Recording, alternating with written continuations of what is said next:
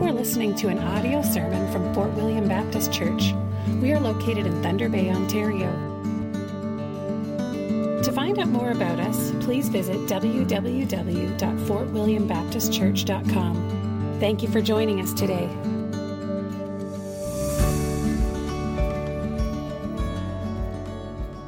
Did you grab your Bibles this morning? We're back in the Gospel of Mark yet again, continuing our series. The sermon text this morning is Mark chapter 11, verse 27 through Mark chapter 12, verse 12. So let's, as God's people, give our attention to God's good word. Mark chapter 11, starting in verse 27. And they came again to Jerusalem, and as he was walking in the temple, the chief priests and the scribes and the elders came to him, and they said to him, by what authority are you doing these things? Or who gave you this authority to do them? And Jesus said to them, I will ask you one question. Answer me, and I will tell you by what authority I do these things. Was the baptism of John from heaven or from man? Answer me. And they discussed it with one another, saying, If we say from heaven, he will say, Why then did you not believe him? But shall we say from man? They were afraid of the people, for they all held that John was really a prophet. So they answered Jesus, We do not know. And Jesus said to them, Neither will I tell you by what authority I do these things. And he began to speak to them in parables. A man planted a vineyard and put a fence around it and dug a pit for the winepress and built a tower and leased it to tenants and went into another country. When the season came, he sent a servant to the tenants to get from them some of the fruit of the vineyard. And they took him and beat him and sent him away empty handed. Again, he sent to them another servant, and they struck him on the head and treated him shamefully. And he sent another, and him they killed. And so with many others. Some they beat, and some they killed. He had still one other, a beloved son. Finally, he sent him to them, saying, They will respect my son. But those tenants said to one another, This is the heir. Come, let us kill him, and the inheritance will be ours. And they took him and killed him and threw him out of the vineyard. What will the owner of the vineyard do? Well, he will come and destroy the tenants and give the vineyard to others. Have you not read this scripture? The stone that the builders rejected has become the cornerstone. This was the Lord's doing, and it is marvelous in our eyes. And they were seeking to arrest him, but feared the people, for they perceived that he had told the parable against them. So they left him and went away. Let's pray.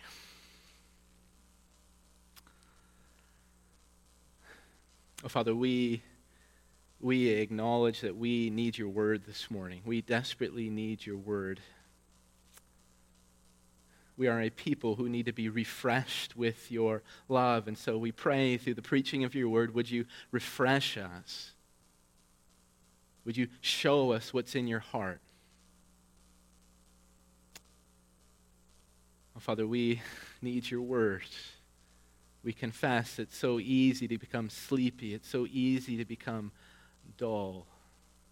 We pray, awaken us, awaken us to true reality, preaching of the gospel, repentance, faith. Would you show us urgency? Would you create urgency in our souls? Father, we pray through the preaching of your word, would you fill us with blessed hope? Fill us with blessed hope. We pray these things in your Son's name. Amen. So, so what is going on here? If you're a parent, I'm sure this is a question you've asked many times in your life. You, you walk into the room and you see one child crying and the other, other child sitting there with a, a sheepish look on his face, and you say, well, what's going on here? Or you, or you leave the child alone for what it seems only a few seconds and you, and you return later to find the after effects of a permanent marker or a pair of scissors. And, and what do you say? Well, you look and you say, What is going on here? And with this question, what is going on here? As parents, we're not so much concerned with the, the facts of the case, the when and the where of what's going on. We're, we're quite able to deduce what a, a pair of scissors can do to someone's hair. We're quite able to deduce what permanent markers can do to your furniture, your body, or your clothes. Now, when we ask this question, we're, we're trying to, to figure out the inner logic of our children. Why would you do that to your body? Why would you do that to your sibling? Why would you do that to our house? What is going on here? And as parents, we, we desire precious insight into our children's souls. But when we ask this question, more times than not, we just get a, a, blank stare from our children, and we're, we're left as parents to try to figure out what exactly is going on with them. And so, as we approach the Gospel of Mark again this morning, this is a, a, a, fair question to ask the narrative set before us. What is going on here? We can think about it. On the one side of this story, we have the Lord Jesus Christ. Jesus has, has come to preach to Israel a, a message of good news, of victory and pre- peace. He says, The time is fulfilled and the, the kingdom of God is at hand. And throughout the, the ministry Jesus has, we, we see what this message means. We find in Mark's pages the, the sick healed, the storms calmed, the, the hungry fed, the, the sinful forgiven and, and welcomed into Jesus' arms, the, the dead raised, and those who are oppressed by demons freed. But on the other side of this story, we have the religious leaders of Israel Men who have been charged to shepherd, men who have been charged to care for the people of God. And we have seen from the very beginning of this story, these men have set themselves against Jesus. To them, as they consider Jesus' message and ministry, he was not a messenger of peace, but just another false prophet attempting to lead the people of God astray. And as we follow this story between these two sides, what happens is that these two sides begin to lob verbal grenades at each other. So the scribes, they, they watch Jesus or they hear Jesus say, Son, your sins are forgiven. And, and Mark tells us what's going on in their minds. They're saying he's, he's blaspheming. Who can forgive sins but God alone? And they, they watch Jesus as he, as he led his men, and they consider Jesus a, a lawbreaker, a troublemaker. They said, Look, why are they doing what is not lawful on the Sabbath? They even proclaimed that Jesus was in league with, with Satan. They announced, He is possessed by Beelzebul, by the prince of demons. He casts out demons. And so, what have we found these men doing throughout the Gospel of Mark? Well, we've, we've found these men plotting and planning the death of Jesus just waiting for that opportune moment when they finally can get rid of Jesus. But there's another side in this story as well. The Lord Jesus is not to be outdone. While Jesus surely preaches good news and he administers grace and mercy to the needy, we can say with certainty that's not all that Jesus does in the Gospel of Mark. Jesus is not simply gentle, meek, and mild. There's, there's more to this man, there's more to this Savior. He's not simply full of sugar and spice and all that's nice. Rather, as we travel with Jesus, we learn with growing clarity what he, he thinks about these men who are charged to lead Israel. And what do we find coming out of Jesus' mouth? Well, we find very difficult words that Jesus speaks to these men. He speaks words of exclusion to them. He says, Whoever blasphemes against the Holy Spirit never has forgiveness. And Jesus came to these men and, he, and as he watched them operate, he, he labeled them as hypocrites. He, he saw through them. He, he saw that they put on a good religious show, that they would wash their hands and their cups and their pots and their, their couches. But he saw through all of that. And he understood that they were full of defilement. They're full of evil thoughts, sexual immorality, theft, murder, adultery, coveting, wickedness, deceit, sensuality, envy, slander, pride, foolishness. And he understood that these men charged to preach the word did not cherish the words. Jesus says to them, You have a fine way of rejecting the commandment of God in order to establish your tradition. And we saw this all come to a head last week as Jesus entered into the temple and overturned tables and drove out those who bought and sold. He, he turned to these religious leaders and he called them what? Criminals and robbers. And so we're charting out this story, and there's rising tension between these two sides. And as readers of Mark's gospel, we rightly ask, well, what is going on here in this story? And again, with this question, we're not so much concerned with the facts of the case, the when and the where. We can access this data. Mark has put it right in front of us. We can go back and reread these tense dialogues. But what we're really concerned about when we ask this question, what is going on here, is what's actually, what's the inner logic to all of this? What's going inside the, the hearts of all of these people? And so we can ask, well, why would the shepherds and teachers of Israel oppose their long promised Messiah? Why would these men, trained intensively in the scriptures, oppose the long promised salvation of God? Why would these men so relig- be so religious, be so blind to, to the way and work of God? Why would these men say to Jesus, By what authority are you doing these things? Or who gave you this authority? After witnessing so many of the mighty deeds of Jesus publicly displayed. What have we seen? We've seen, we've seen the casting out of demons, the raising of the dead, the feeding of multitudes. Why would they say this? By what authority do you do these things? And we can turn our attention to God and His Son and ask questions of them as well. We can ask, well, why would the way of God be so difficult and, and so opposed? This is God Almighty, the God of angel armies, the God with a, a mighty right arm. Why would His way be so difficult? We can ask, well, why does the Son of Man travel on a path marked with suffering and rejection and trouble? And it's appropriate to ask when we consider all of this and where the story is leading us what is going on here? And as we think hard about this question, it doesn't take too much work to understand just how far out of our league we are. How can we really understand what's going on in the hearts of these religious leaders? Even more, how can we plumb the, the heart and mind of our God?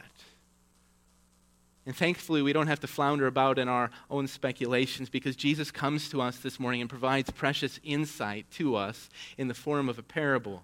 He tells a simple story about a landowner and some tenant farmers. And while the story is simple, this little parable explains the whole logic of the gospel story. Jesus tells us in this little story what is actually going on in his ministry. And this is what we're going to give our attention to this morning this this little parable. So, what we're going to do this morning is we're just going to walk through our text first, just listening to the story. We want to hear the story well, to get the details. And then, after listening to the story, we're going to draw out insight about the following characters. We're going to learn what kind of insight we can pull out of this story about the Father and the Son and the religious leaders. So, we can give ourselves to the story Jesus tells. And so the story starts rather unremarkably. Verse 1 Jesus says, A man planted a vineyard and put a fence around it, and dug a pit for the winepress, and built a tower, and leased it to the tenants, and went into another country. What we see in verse 1 was, is common practice in the first century. Wealthy landowners would own large tracts of land and they would rent them out to tenant farmers. And what we find in our text is that this landowner literally provides everything for a successful farming operation. What does he do? Well, he, he plants a vineyard. And then he puts a fence up around this vineyard so that wild animals cannot go in and wreck the vineyard. And then he digs a wine press and he, he builds a tower. He's looking for fruit. The only thing that we find missing is someone to work the land. And so we find in verse 1 the owner brings in tenants to work the land. And as we consider this situation, the arrangement between these two parties is, is fairly straightforward. Both the tenants and the landowner get a share in the crop. The tenants get a share in the crop because they do the hard work, the backbreaking work of, of farming the land. And the landowner gets a share of the crop. Why? Because he's, he's rich and he's, he's invested his money in this land to get a crop out of it. And so we see that both the interests of the owner and the tenant should be aligned. They both should want the same thing a, a quality, a bountiful harvest. Because a good harvest is going to enrich both parties. However, it's here with the profit of the land in question that, that all sorts of problems arise. According to the contract, the landowner gets a share from the land. Jesus tells us about this in verse 2. He says, When the season came, he sent a servant to the tenants to get from them some of the fruit. However, at this point, the, the tenant farmers have no desire to share the proceeds from the land with the owner. Verse 3, Jesus says, And they took the servant and beat him and sent him away empty handed. And so there's misdealing, there's controversy here in verses 2 and 3. And it was not uncommon in Jesus' day, and it's not uncommon in ours. When we think about our, our news feeds, what makes up so much of our news feeds? Well, it's, it's labor disputes. But this is where the story goes off the beaten trail. When we have a labor dispute, well, what do we do? Well, we, we send in a team of lawyers, and the team of lawyers clean up the mess and, and get the money that we think we deserve. And, and in Jesus' day, this would not have been handled with, with lawyers, but with a militia. He would, he would have sent in armed forces with swords and spears to administer justice and to extract the fruit from the land. But this is where the, the story goes off the beaten trail. What does the landowner do? Well, he doesn't send in a militia armed with, armed with swords and spears. Rather, he sends another servant. Instead of acting with rage, this man shows patience. And how is this patience rewarded? Well, we see it in verse 4. Jesus says, Again, he sent them another servant, and they struck him on the head and, and treated him shamefully. And the landowner is steadfast in his patience. And so he sends servant after servant to these rebellious farmers. And what do these farmers do? Well, they interpret the owner's patience as weakness. The more patience the owner shows these farmers, the more they interpret it as weakness, and they, they rebel more and more. It seems that the, the, farm, that the landowner's patience is, is, is encouraging their rebellion. Verse 5 And he sent another, and him they killed, and so with many others. Some they beat, and some they killed. And it's at this point that the story is at the breaking point.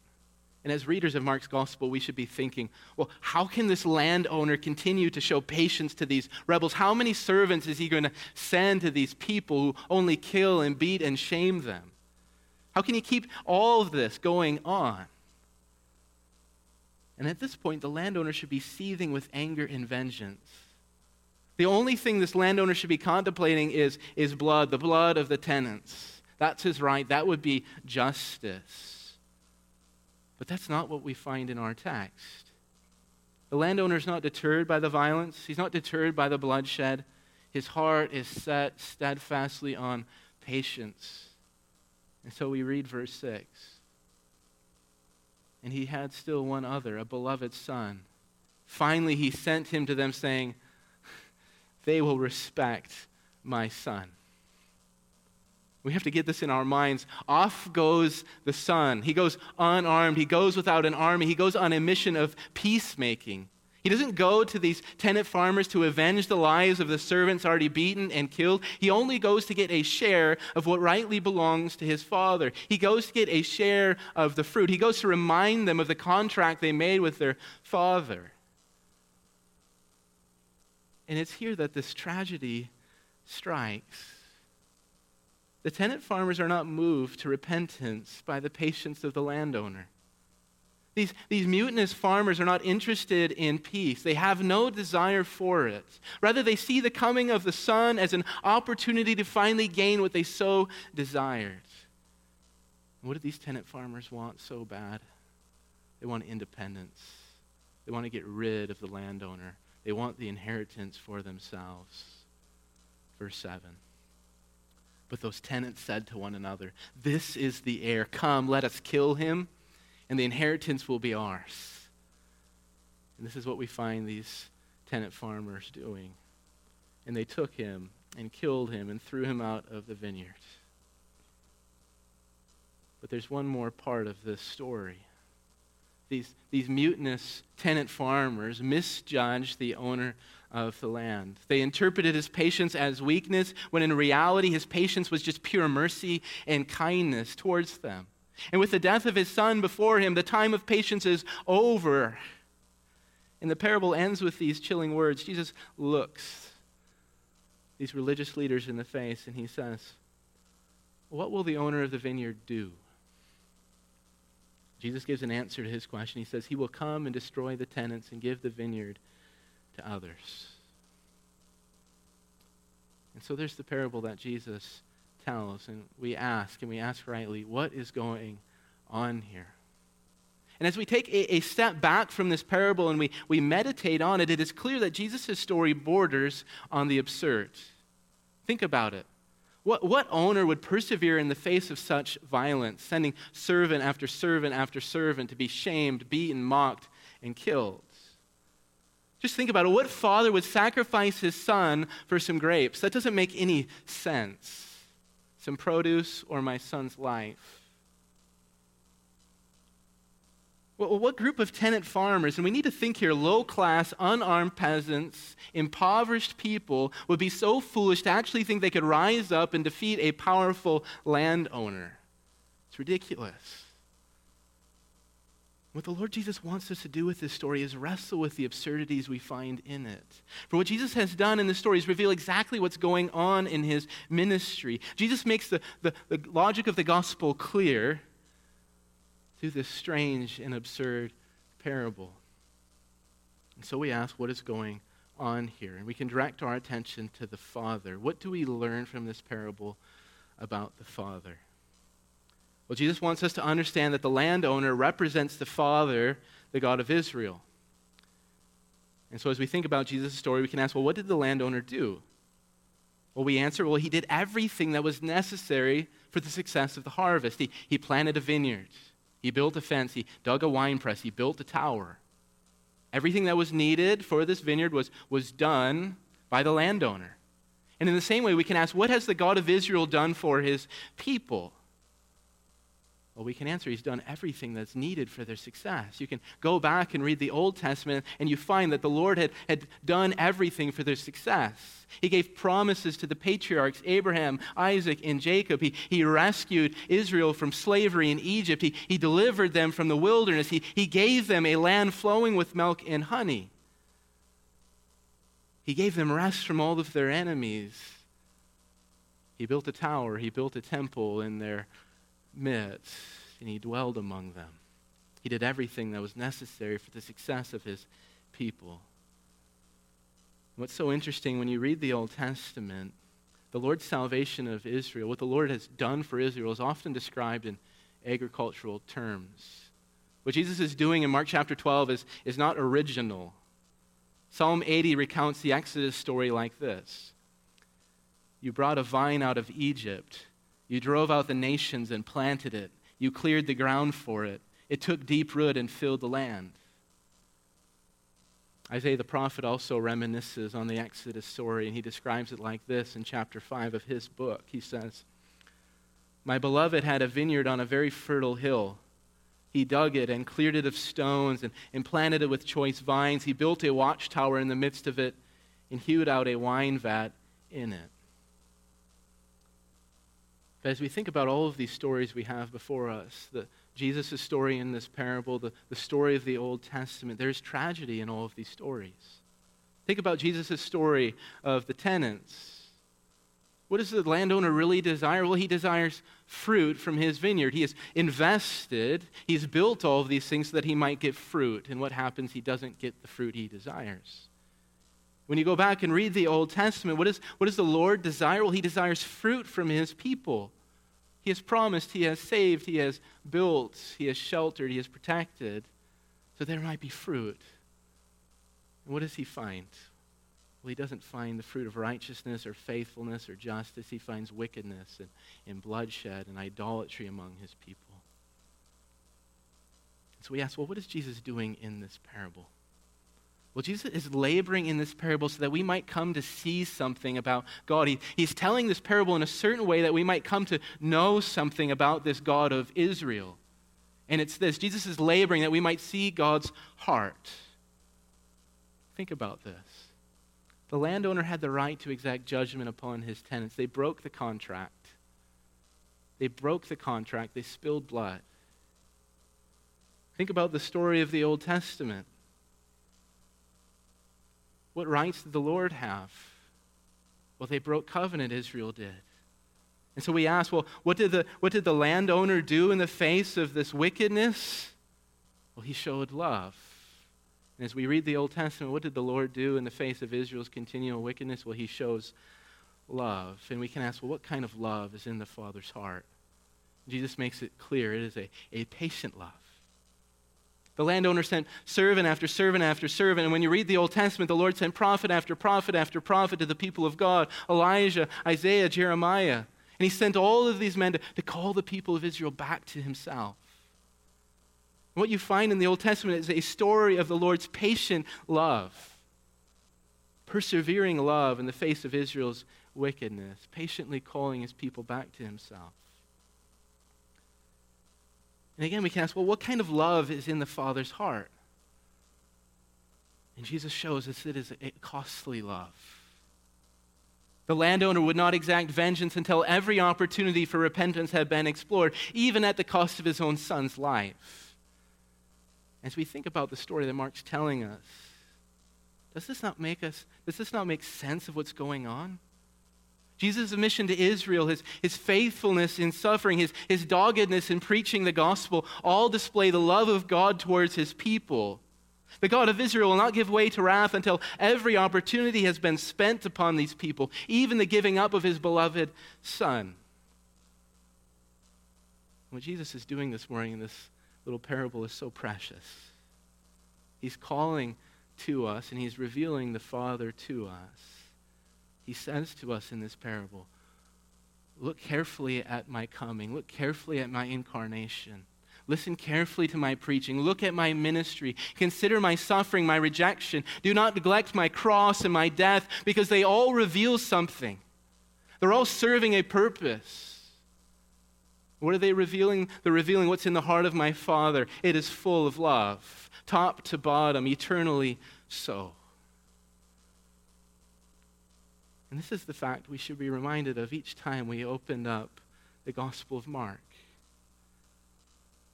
This is the fact we should be reminded of each time we consider the ministry of Jesus. Every story, every healing, every parable, every dispute reveals what is in the heart of the Father. It's full of love. And this is what's driving the logic of Jesus' story and mission. It's because the Father's heart is full of love, because he loves these people. And as we sit here this morning, we have the precious news to consider that the Father's heart has not changed. The Father's heart is yet full of love. He is yet patient and kind. He yet perseveres with us. Just think of your life, of how the Lord has persevered with you, sending messenger after messenger after messenger into your life. 2 Peter chapter 3 verse 9 highlights this fact. Peter says, "The Lord is not slow to fulfill his promise as some count slowness, but is patient towards you, not wishing that any should perish, but that all should reach repentance. And Jesus, through this little parable, opens wide the character of God to us. He says, Look carefully, you'll see the Father's heart. He is a patient and kind God, not wishing any should, rep- should perish, but that all should repent. Again, we can ask, well, what's going on here? And we can turn our attention to the religious leaders. What insight from this parable do we gain about these, these men? And Jesus wants us to understand that these tenant farmers represent the, the religious leaders of Israel. So, as we consider Jesus' parable, there's, there's nothing good we can say about the tenant farmers this morning. They're a group of rebels. They broke contract with the landowner. They, they abused the landowner's servants, shaming them, beating them, killing them. And at the height of the rebellion, they do what? They, they kill the landowner's beloved son. And it doesn't take too much work to understand what Jesus is talking about this morning. Sadly, we, we see these events take place in the Gospel of Mark. We can ask, well, what did the religious leaders of Israel do with John, John the Baptist? Well, John showed up to Israel and he was calling them to do what? To repent, to turn back to God. What did these men think of the ministry of John? Well, they thought that it wasn't a ministry of God, that it was a ministry of man, and they disregarded his preaching. We can ask, well, what are these men planning to do with Jesus? And again and again, they're, they're conspiring with themselves how to destroy Jesus, how to kill him. The question is well, what does this all mean? And it's essential to see this. The, the religious leaders have not just rejected John and Jesus, but what they have ultimately done is reject the God of Israel. They're like the wicked tenants who murmured among themselves, saying, This is the heir, come let us kill him, and the inheritance will be ours. And Jesus, in this little parable, exposes what's in, what's in the hearts of these men for all to see. While these men might know the scriptures forwards and backwards, while they might go to the temple and offer up sacrifices, while they might put on a good religious show, we ultimately see, as Jesus reveals, that their hearts are so far from God. That ultimately they have no desire to serve God, but ultimately what's in their heart is this they, they want to be rid of God. Come, let us kill him, and the inheritance will be ours. They want it all for themselves, to be rid of God and his laws and his purposes and his covenants. And it's here. It's here that we're faced with the saddest part of this parable. No amount of pleading, no amount of preaching will turn these men back. Their hearts are hard and calloused against God. And Jesus is laboring here to show us something, and it's this the end of those who refuse to repent. And Jesus preaches quite clearly that the Father's patience will not extend until forever. There is a time of reckoning. There is an end date, a due date, we could say. The, Jesus preaches to these, in, to these religious leaders, and he says, He will come and destroy the tenants and give the vineyard to others. You have to picture this scene. Here's the Lord Jesus Christ, and here are these religious leaders arrayed before him, and he won't let these men evade this point those who refuse to bend low in repentance and faith will meet the judgment of God. Jesus' words are, are clear. The landowner himself, the God of Israel himself, will come and destroy the tenants, these religious leaders, and give the vineyard away to others. And this is the very matter that the Lord Jesus Christ presses upon us this morning. The scriptures are quite clear that there stands a day fixed when, judge, when the judgment of the Lord will be revealed, when will be made evident, when all will give account for the works they have done in the flesh. And, and Jesus calls to us from this little parable. He is saying to us this morning Do not misunderstand my Father's patience. Do not be confused about my Father's kindness. Do not misinterpret these things. He's saying to us, do not become drowsy under the preaching of the gospel. Do not be negligent in, in meeting the demands of the gospel, practicing faith and repentance. He's preaching, bend low in repentance and grab hold of me in faith, for judgment is indeed coming and will fall upon those who do not repent and believe. Jesus preaches in this little parable do not misunderstand my Father's patience, do not be confused about his kindness. These are all meant to lead you to repentance. We can turn our attention to the Lord Jesus and we can ask, well, what insight do we gain about Jesus from this little story? And as we look at the ending of this story, we're left stumbling. Just think about it. The landowner's servants are bruised, battered, some of them are killed. The landowner is taken advantage of again and again and again and again. The beloved son has gone on a mission of peace, but he's been killed and thrown out of the vineyard like an animal. The tenants are destroyed, the vineyard is given to other. What do we find at the end of this parable? Will we find sadness, suffering, death, blood, lots of blood? What are we to do with this ending? But as keen readers of Mark's gospel, we should be prepared for a, a different ending. The story cannot end in defeat and death. Yes, we expect the beloved Son to suffer, even to die. We have been listening to Mark's gospel carefully. Jesus has told us three times this The Son of Man must suffer many things and be rejected by the elders and the chief priests and the scribes and be killed. Jesus has said the, the Son of Man is going to be delivered into the hands of men and they will, they will kill him. Jesus has said very explicitly they will mock him and spit on him and flog him and kill him.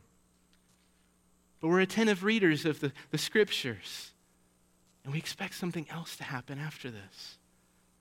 After each passion prediction, after each prediction of suffering, trial, and death, there's this little word about resurrection. Jesus doesn't underline it, he doesn't put it in boldface, but it's there. He says, And after three days he will rise.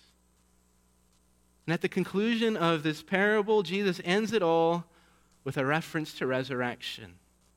Jesus quotes Psalm 118 in verses 10 and 11. He says, Have you not read this scripture? The stone the builders rejected has become the cornerstone. This was the Lord's doing. It is marvelous in our eyes. What is Jesus doing here? Well, he's, he's revealing, he's making clear to us that a great reversal is going to take place very soon. The stone that was rejected by the builders, the builders look at the stone, they say, it's not fit for our building. It's not up to snuff. Jesus says that stone the builders rejected will become the cornerstone. It will become the, the, chief stone, the most important stone, the very stone that will hold the whole structure together. And Jesus is saying, This is the very logic that's at work in my ministry. He's calling us to look in faith. He's saying to us, You need to understand this. Though I'm rejected today, I will soon be crowned in glory. Though I, I suffer terribly in this present hour, I will soon be seated at the right hand of the Father. Though I'm mocked and insulted now, I will be throned on eternal praises forever and ever. Though I will be murdered outside the city gates and tossed around like an animal, I will be raised to life eternal. And again, Jesus is giving us the insight we need. The cross is not the end of the story. The Son of Man will be glorified. And this is the news that we need to hear. This is the news that we need to get. The parable of the tenants is full of sadness, suffering, and blood, but this parable does not end with sadness, suffering, and blood. How does this parable end? It ends with joy, unimaginable joy. Jesus quotes Psalm 118, and he puts this in front of us, and he says, This was the Lord's doing, and it is marvelous in our eyes. And brothers and sisters, this is, this is the logic of the gospel Jesus wants us to get and grasp onto and hold. Think about it. Our, our lives are, are marked with suffering for all sorts of reasons. Think about it. The gospel is maligned around the world. Discipleship is fraught with persecution. And what does Jesus do? At the end of this parable, he says, Yes, there's going to be suffering. Look at my own life. But he points us beyond it, and he said, There is a coming day. There's a day of glory. You need to get it. Look ahead and set your eyes upon it. Tears will not win out at the end of this story. Sadness will not be the end of this story. Suffering will not have the last word. Defeat is not the end. Worship will. Joy is the end of this story, Jesus says. Have you not read the scripture? The stone the builders rejected has become the cornerstone. This was the Lord's doing, and it is marvelous in our eyes. That's how the story will end. Jesus says that's the insight you need to understand my gospel. And that's what's going on.